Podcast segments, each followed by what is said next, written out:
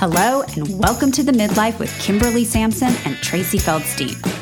If you're over 40 and under dead, you're in the right place.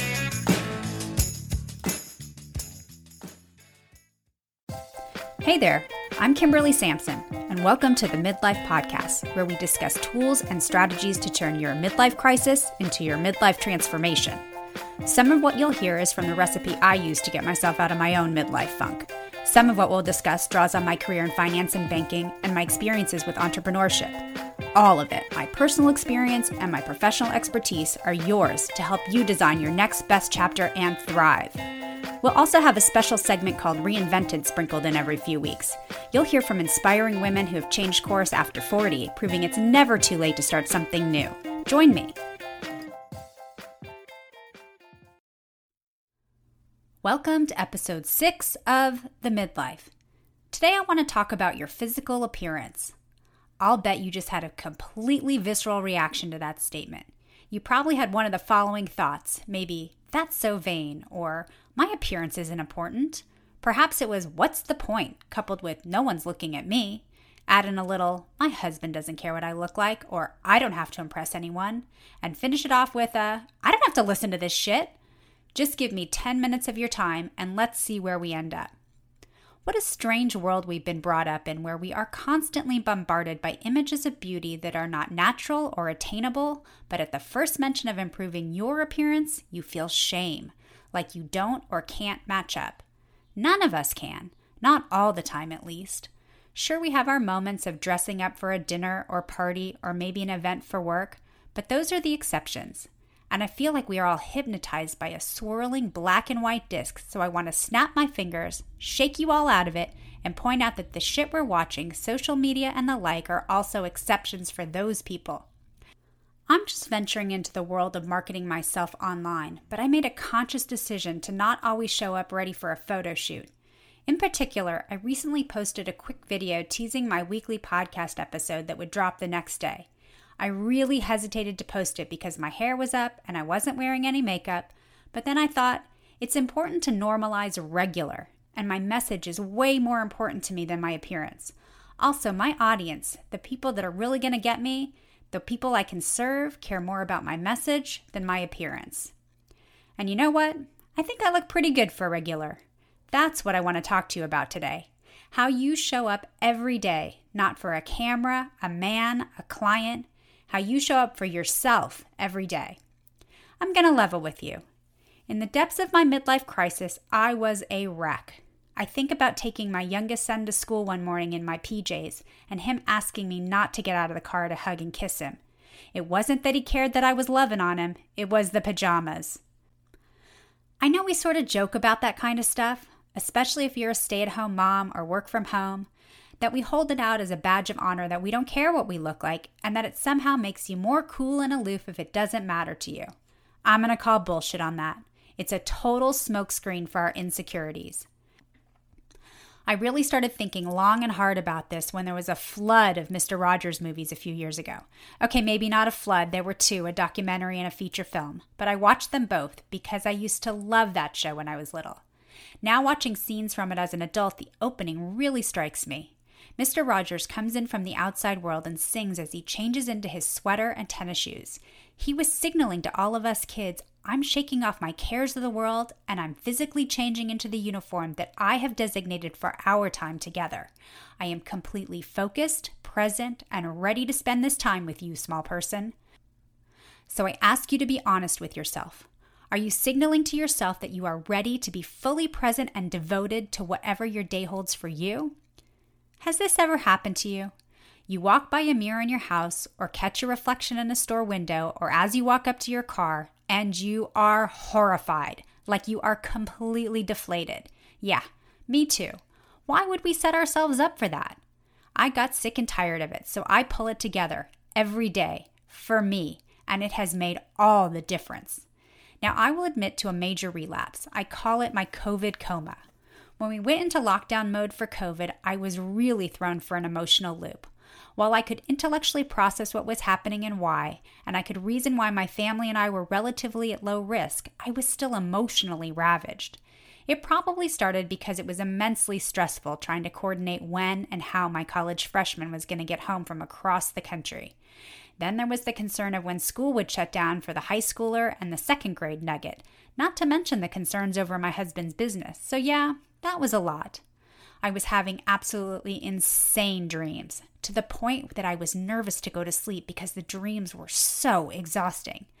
Let's just say there's a tiny but very grateful village in Mexico dreamland that refers to me as the vigilante El Scorpion. Yeah, like completely nuts, call the paddy wagon crazy. In those early weeks, I was not getting it together. I even posted on my personal Facebook page that I didn't own enough sweatpants. I'm kind of embarrassed about that now. I felt aimless, tired, deflated. I was just in survival mode. Wait, hold up. I've been here before. Time to get over it. And if you find that I'm describing you too, can I gently suggest that you get a little vain on your own behalf and see if it doesn't improve your mood and your creativity and your overall productivity? Here's what makes sense for me. Like everything else I teach, please consider this a buffet where you can pick and choose what you want to try and what works for you. I have never believed that presenting things as all or none is fair or worthwhile. Like if you don't do exactly what I say, you won't reap any benefits. So here goes. I do not personally feel that it is a great use of time to spend hours getting gussied up every day, but I do know that getting yourself together, even if you don't work outside the home, is paramount to your self confidence, and that that self confidence spills out into everything you do for the day. You should have a pretty quick routine for hair and maybe light makeup if you choose.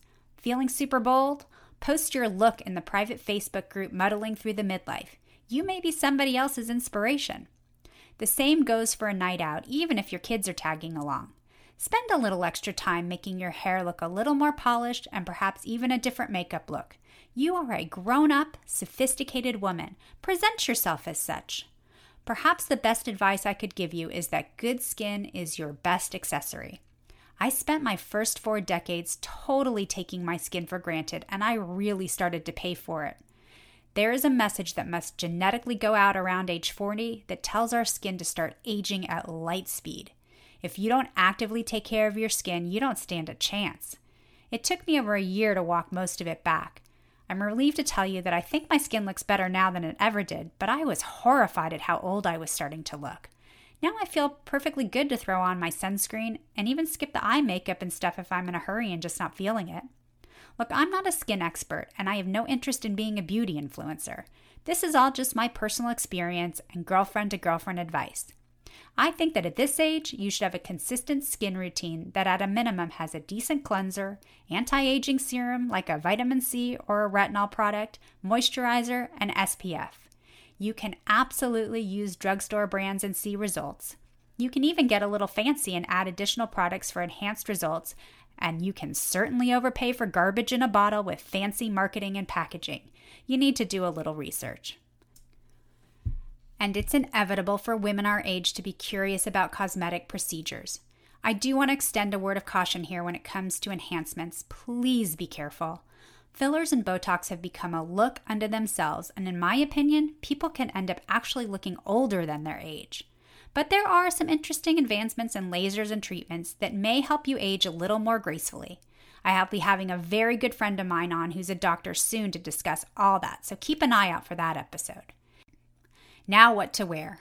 I'm all for keeping it casual and comfortable, but that doesn't mean it can't be cute and put together. Consider a uniform of sorts for yourself. I'm a big believer in uniforms. I went to a private girls' school and we were required to wear a uniform. Sure, we bitched and moaned about it and rebelled by wearing men's boxers under our skirts, but the uniform did two things.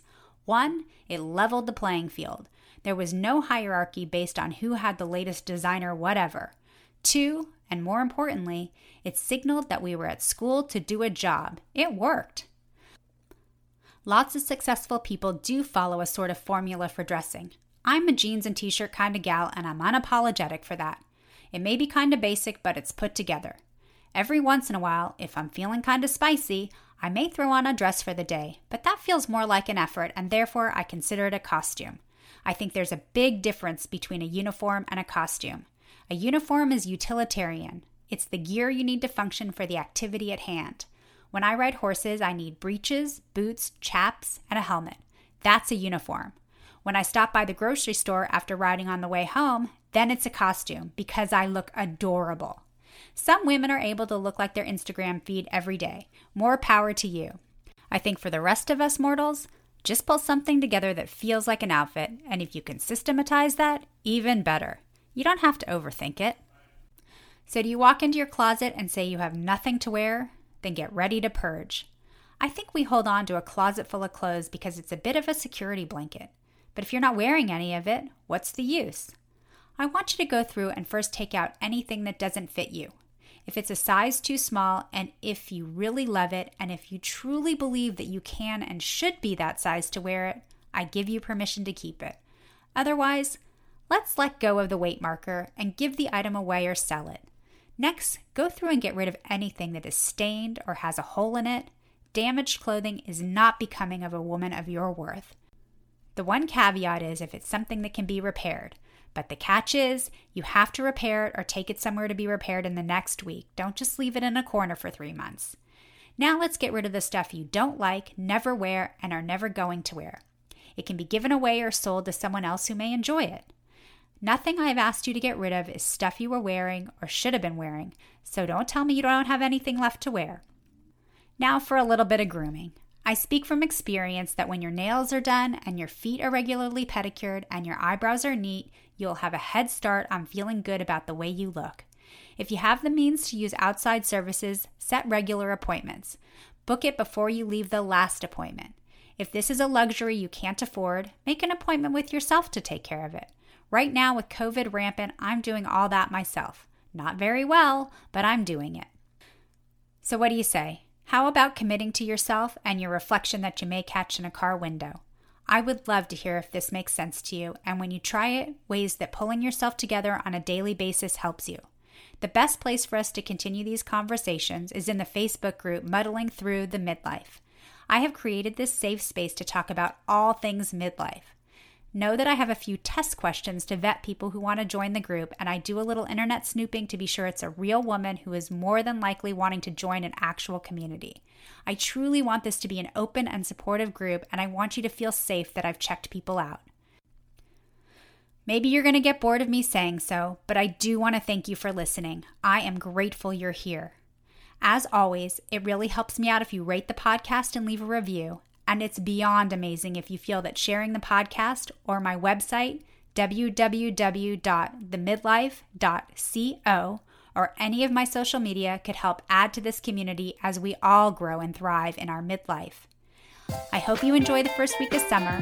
Get outdoors, enjoy the sunshine, fresh air, and in light of our skincare discussion, don't forget the sunscreen. And I'll talk to you next week when I make you choose. Are you a warrior or a martyr?